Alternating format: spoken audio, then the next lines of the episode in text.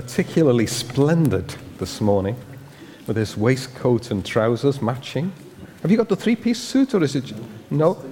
Okay, Ruth, can you bring my Swiss hat for me, please? Just, just a minute. You know, I, I wasn't sure about this. I, I, thought, I thought or sensed there was something happening, but I, I, got this hat last year when I was in Switzerland about a year ago, but it's got a use today. So if Graham's got any weddings or. Yeah, no, I was. Con- you could use yours. If Graham's got any weddings coming up and he needs the jacket as well, I'll just leave the hat lying there and we can have a we can start a fund for Graham's jacket. And that would be that would be really, really I think that would be good because the waistcoat and the trousers are absolutely fandabidosi. Not quite tartan, but a hint of the same. Really, really good. So, by way of nothing, except I was impressed when I came in this morning. I, I was really impressed. Oh, wow! Arlene chose it. She's got good taste. So it was back in the summer of 1998, there was a book caught my attention. I think it was August 1998. This book had just come out, and it was called The Purpose Driven Church uh, and was written by Rick Warren, who's the pastor of Saddleback Church in uh, California. And I, I, read this book and I devoured it. Anybody read the book, The Purpose Driven Church? A number of you have. And uh, it was just a month or two later, I was appointed to a role within, within Evangelical Alliance in London, and I was going to be leaving the Glasgow church and traveling down to London. And, and it just seemed a good time to encourage my Glasgow church to consider the purpose driven church as they sought direction for the future. Whether they took any notice of that advice, whether they took any notice of that book, uh, I'm not uh, able to judge. But imagine my delight when I realized that in my first summer with Evangelical Alliance, I would be leading a select group of UK church leaders to Saddleback in California for the Purpose Driven Church Conference. I was so excited. And I still remember one of the first pieces of advice that Rick Warren gave the thousands of pastors who were gathered together for the event. Here is what he said don't give up the leadership of your church to whiners, not winos, whiners. And then he said, Some of you can go home now because that's all you needed to hear. And having been by that time a pastor for 15 years in two churches, I could identify with that advice. And today's topic in our look at the Acts church is called Trouble Inside the Church Bad Behavior. And I've experienced what Rick Warren warned people about giving over leadership, giving over influence to people who whine, to people who moan within a congregation. For church leaders, there's a real temptation to not only listen to those who are dissatisfied with the way church is being run, but to take action as a result, to avoid conflict and to maintain peace within the church, possibly at the expense of the direction God may be leading. Now, I'd been pastor of a church in Glasgow for 13 years when I heard uh, Rick Warren say that. And I knew one couple in the church, let's call them Mr. and Mrs. H, before I'd even gone to be pastor of that church. And it didn't take long before I realized that they saw me coming as their pastor and my prior relationship with them as an opportunity to further enhance the power and influence they had within that congregation. However, they quickly found out I was not prepared to dance to their tune. I would neither be their puppet nor their special friend. But I discovered that other people, and particularly older people, were. They were not prepared to support certain ministries or initiatives in the church because Mr. and Mrs. H would not like it. And if Mr. and Mrs. H did not like it, they had ways and means of being unpleasant. They were the whiners who were used to getting their own way. They were exercising a reign of terror in the church over those they could bully. A pastor colleague said to me one day, The time will come when you'll need to take their funeral services and say nice things about them. And I took the funeral services for each of them, and I managed to say nice things about them with a clear conscience. Rick Warren said, Don't give up the leadership of your church to whiners. Do you know there were whiners in the Acts church? Well, Luke doesn't actually use the word whiner. He indicates that a group of people within the church complained that the way in which the food bank was being administered was unfair. Notice food banks are not simply products of the early 21st century. The Acts 2 church was diverse.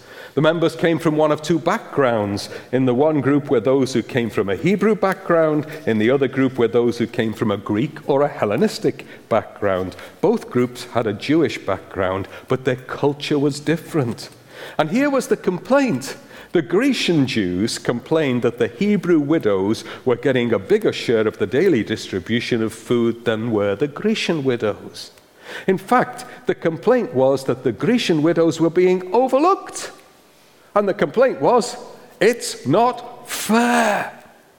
Now, the 12 apostles acted wisely. They took the complaint seriously, but they weren't prepared to be distracted from the specific ministry that God had called them to do to deal with the issue at hand. They didn't take sides.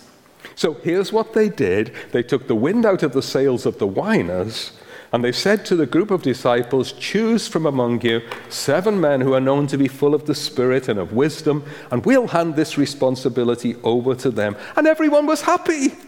That's sometimes a good thing. Everyone was happy with this proposal, and seven men were duly identified and presented to the apostles who prayed and laid hands on them. Incidentally, and after I prepared this, I listened to Graham's sermon from last Sunday. Incidentally, in God's economy, all seven had Greek names, presumably chosen from the Grecian section of the church. Now, my interpretation and understanding is slightly different from what Graham said last week, and that's, that's a difficulty when we, we overlap. Because I think Graham hinted last week that the division in the church between the Greeks and the Jewish background believers continued.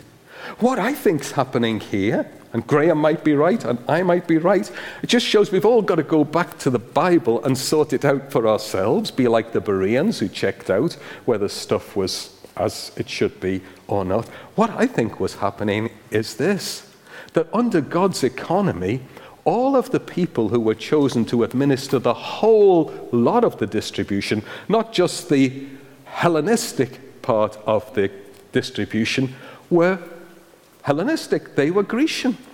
And, and I think under God's uh, guidance and direction, the wind really was taken out of the sails of the whiners, the complainers, because now they had to make sure that the Hebrew widows weren't being neglected, as well as the Greek widows, and that all the food in the food bank, the embryonic food bank in the early church, was shared equally. That's an interpretation, that's an understanding. It works. So does Graham's from last week. You have a look and you see. So the response to whiners in the Acts 6 church was to say, Over to you, you sort it out. The result was, and the result is important, the word of God spread. There was rapid growth in the number of disciples in Jerusalem, and even a number of Jewish priests became believers. I read on Facebook this morning and you can't believe everything you read on Facebook. But this was a report from Premier Christian Radio, so it's, it's, it's got good provenance. It says, A prince of IS has been converted to Christianity. And they won't mention his name other than call him Mohammed because that's sort of common name amongst these guys. This guy had a vision. He had a vision of an envelope seeping blood and an evangelist was there to help him see that this was God showing his love through Jesus to him. And this guy, who can't be mentioned, a terrorist, has come to know Jesus as Savior. Pray about that. Pray that it's true. Pray for that guy. When, when I went to Israel uh, a couple of years ago, and uh, Benita maybe he's gone out with the kids. Benita would have met this guy when she went to Israel in the autumn. We met a guy who was Yasser Arafat's driver and hitman who'd become a Christian in uh, America, come back to Jericho and was leading a Christian ministry. God can do great things. God can do great things even from the most unlikely circumstances of a dispute about who gets most in the food bank. The scenario could have played out so differently, could have split the church in two along ethnic lines. One of the early observations on the Christian church was this see these Christians, how they love one another. And this positive observation was an attractive selling point for Christian faith and led to church growth. But if the apostles hadn't handled this situation maturely, a church split would have created a negative effect.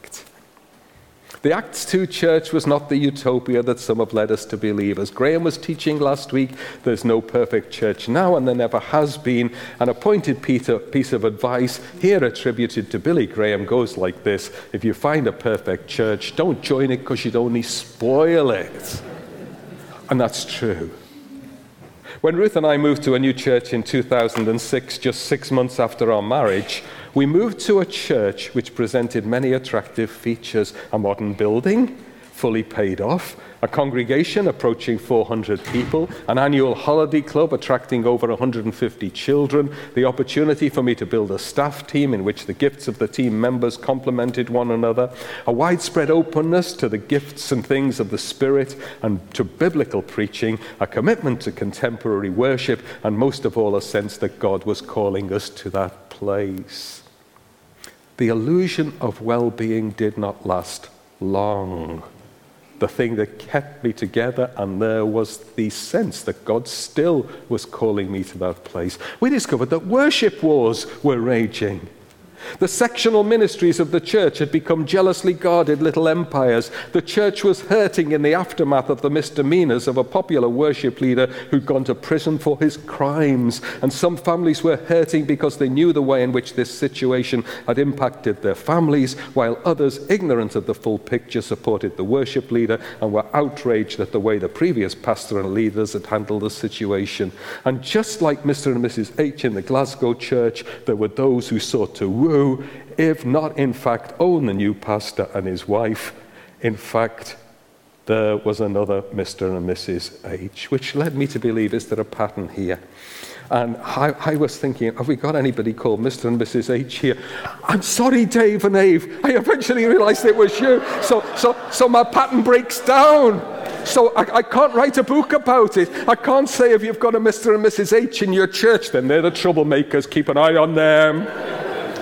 Ray Hulse watching you. You know, you can't do, you, you can't do that.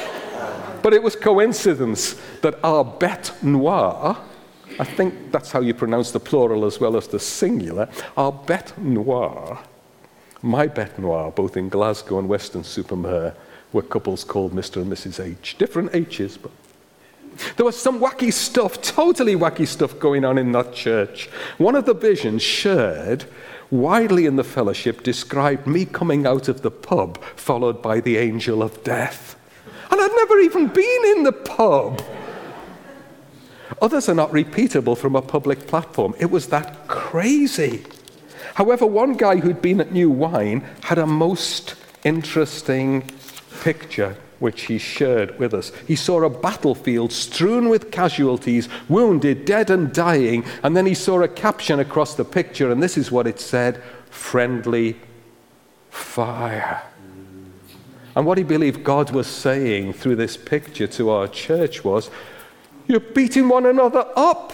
There's trouble inside the church, and it's not good. We weren't persecuted from without, we were tearing ourselves apart from within.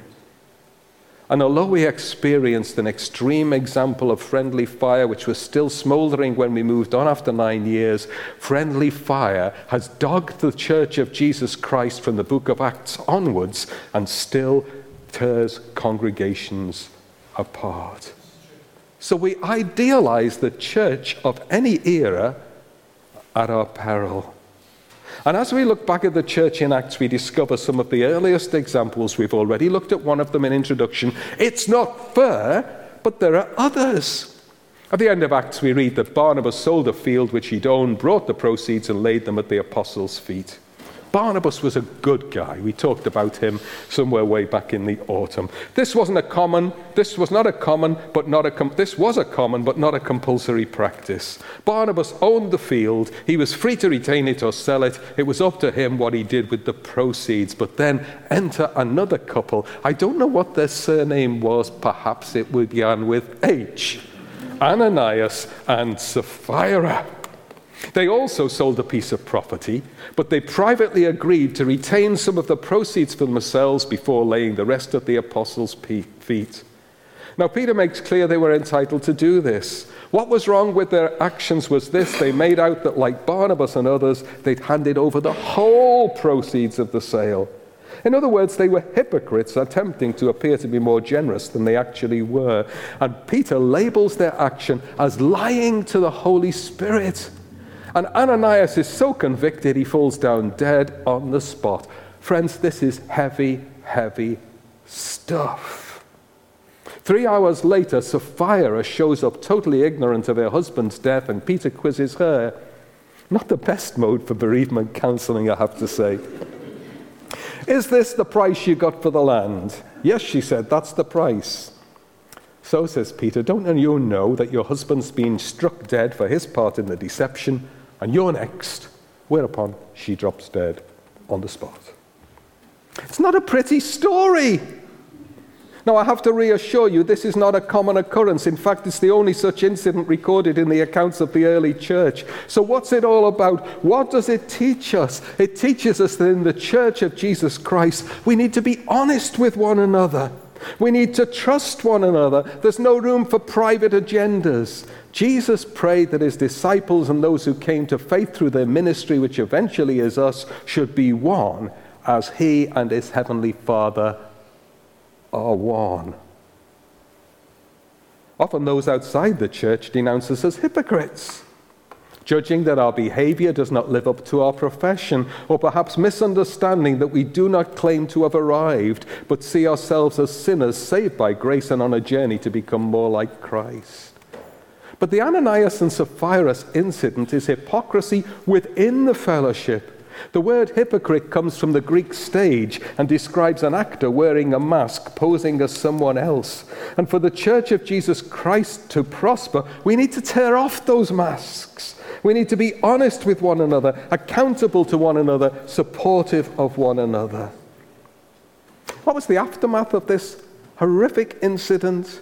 Great fear seized the whole church and all who heard about these events.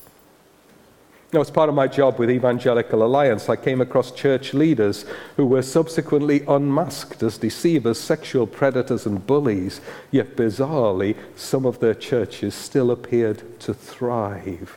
Does this imply that anything goes? Not at all. For if indeed the church is the bride of Christ, he's looking for a pure bride, not one riddled with internal strife and squabbles and not pet squabbles, petty and not so petty. I've already referred to Jesus' high priestly prayer in John 17 when he prays for unity among the believers. What does he say is the reason for such unity? That the world may know that the Father has sent the Son into the world. So, a church in which members can complain about preferential treatment based on ethnic distinctions, or a church in which members tell lies about their generosity to appear more worthy than they actually are, is not a pure bride of Christ. The third example of trouble within the church, described in the book of Acts, refers to theological understanding and ritual practice. And the presenting issue is circumcision. And I am just so glad we don't have to do that today. Some of the church leaders were arguing that circumcision was necessary for salvation. If this was happening, Gentiles, non Jews were becoming believers, then it was argued they should be circumcised according to the law of Moses. When circumcision takes place in a Jewish background according to the law of Moses, circumcision is conducted on a tiny baby. It brings tears to the eyes to think what it must be like to have circumcision on a grown adult. And yet, that's what they were arguing that grown adults who became believers in Jesus as Messiah should be circumcised. Paul and Barnabas vigorously opposed this understanding. Certainly, when a Philippian jailer asks Paul and Silas the question, What must I do to be saved? Paul's answer is, Believe and be baptized. He doesn't say, Believe, be baptized, and I've got a knife in my bag, be circumcised. Circumcision is not part of the package. Peter argues that if Gentiles have been converted and have received the gift of the Holy Spirit, circumcision is an unnecessary burden. We believe, says Peter, it is through the grace of our Lord Jesus Christ that we are saved just as they are. In conclusion to this, however, James suggests it's not appropriate to make it difficult for those Gentiles turning to God by requiring circumcision. Why don't we just write them a letter? Tell them to abstain from food polluted by idols, from sexual immorality, from the meat of strangled animals, and from blood. And when a little posse, including Paul and Barnabas, is sent to Antioch with the good news that they don't need to be circumcised, however, you will do well to avoid meat sacrificed to idols, blood, the meat of strangled animals, and sexual immorality. I am not sure why they included sexual immorality in the category of you will do well to avoid this, because sexual immorality is an absolute and an abiding no no. But the adherence to the dietary laws would be culturally appropriate in avoiding unnecessary offense at that time and at that place. And I'm so glad they don't apply to me because I've got a penchant for black pudding with my fry up. but back to my Weston-super-Mare story. When I offered the solution of an extra service at 9 o'clock for those who were uncomfortable with digital projectors, amplified worship bands, casual dress, omission of the Lord's Prayer, and I forget what all else, I undertook to wear a jacket and a tie. I had the full gear, Graham, in those days.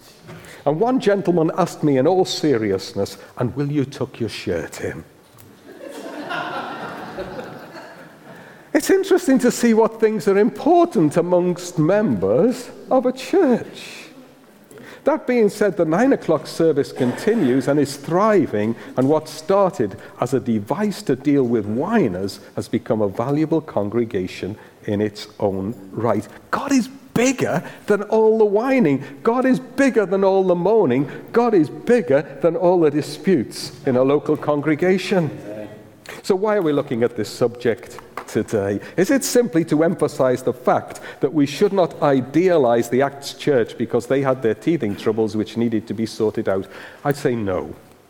Although, if we were to extend our reading from Acts to the epistles, we would see plenty of strange and unhelpful practices operating in the New Testament churches. In point of fact, much of what Paul wrote was to correct improper practice. Just last month, when we were thinking about communion, we discovered that Paul had some harsh words to say about the unloving way some were acting at the love feasts at which communion was a central act. And elsewhere in his letters to Corinth, Paul hits out a tolerance of sexual immorality within the church, of believers taking one another to court, and so on. That, there's, there's a great expression of church and mission available today, which is called Messy Church. And I love Messy Church. We had Messy Church uh, in Weston-super-Mare eventually, and it continues. And it's great. It's messy because you use sticky stuff and you use paint and all of that kind of things. But actually, I would like to argue that the original messy church was the church in Corinth, where so many things were going wrong. So we don't idealize the church in Acts. We certainly don't idealize the church in Corinth, but we learn from these churches on the basis of what they got wrong and we try to avoid their mistakes. And if we jump to Revelation chapters 2 and 3, we find the exalted Lord of the church finds various things to hold against them, including tolerance of heretical teaching and mediocrity in terms of devotion to himself. Friends, we're not here this morning to pick holes in the early church, but rather, having recognized that they had their internal problems which threatened their mission, we're here to heed the warnings about how easy it is to be contentious, to be hypocritical, and to be legalistic.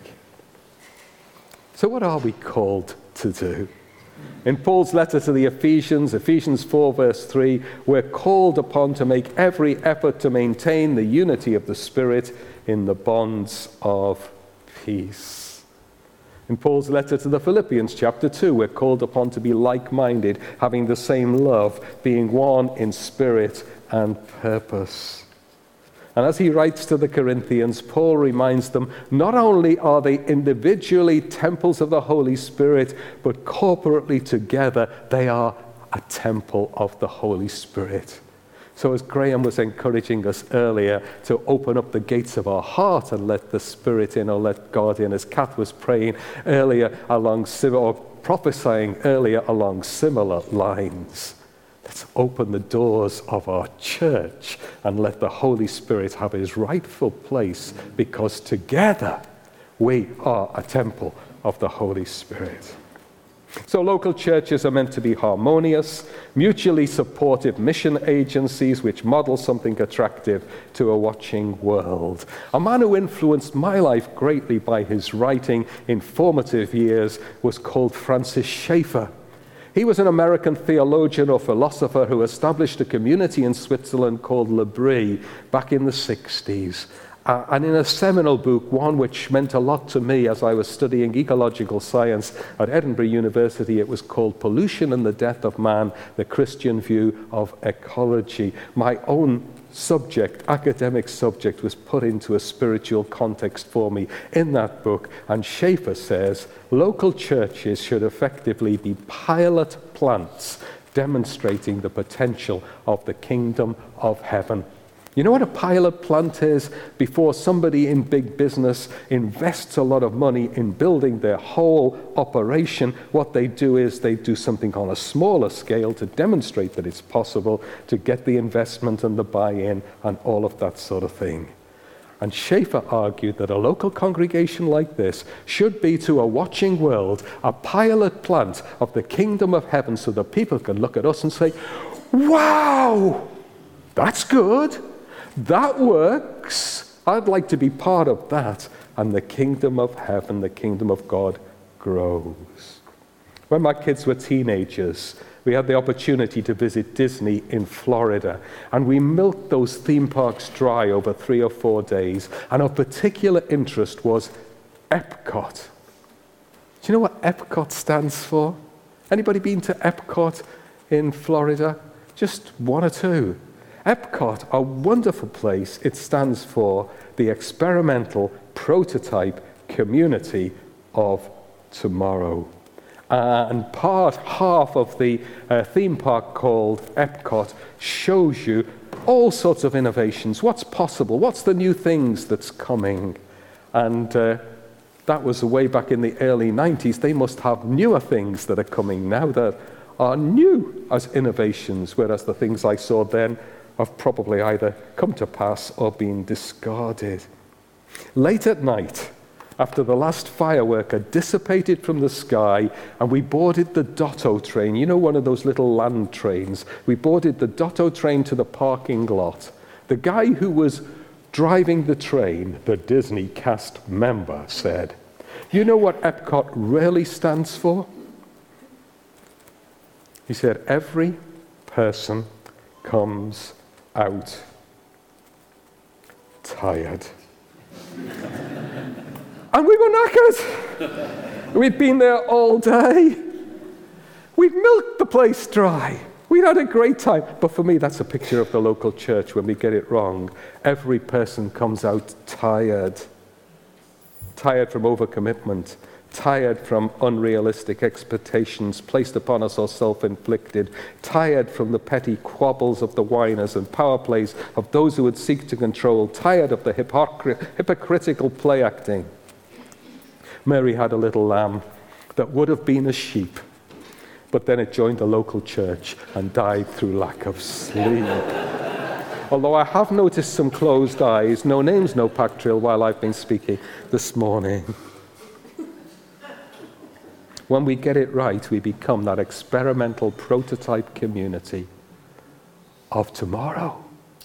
we become something beautiful. We become something attractive. We become something that's really got value and shows value to our community. We become the kingdom of God in microcosm. Let me pray that we might become that kind of church. Our Heavenly Father, thank you that your word, the Bible, tells it warts and all that you haven't uh, protected us or hidden us from the hard things like the story of the grim tale of Ananias and Sapphira. Thank you, Father, that you've shown what matters to you so that we know what should matter to us. Father, I just ask that you would uh, speak to each one of our hearts this morning and uh, reveal to us if we have a critical spirit in relation to the local church here, the body of Christ. A critical spirit which we need to lay on the altar before you. Help us, Father, to be those who would be wanting to be of the same mind one with the other, wanting to be united one with the other, wanting to be supportive one with the other, wanting to be accountable one to the other, so that together we might be that beautiful picture of a microcosm of the kingdom of God. We might be that pilot plant. We might be that show house. The people would be able to come in and see, well, if that's what living in the kingdom of God's like, I want some of that. So, Father, you know our church better than we do because it's your church. We give it over to you. And we ask, Father, that. Uh, you protect us from internal troubles. But when they come, as statistically they're likely to, when they come, we just pray, Our Father, that you would grant leadership in this church wisdom to know how to respond, like you gave wisdom to the 12 apostles in Acts chapter 6. And as a result of the exercise of that wisdom, may we see the church growing and developing and becoming stronger on a daily basis. And we ask this in Jesus' name. Amen. Amen.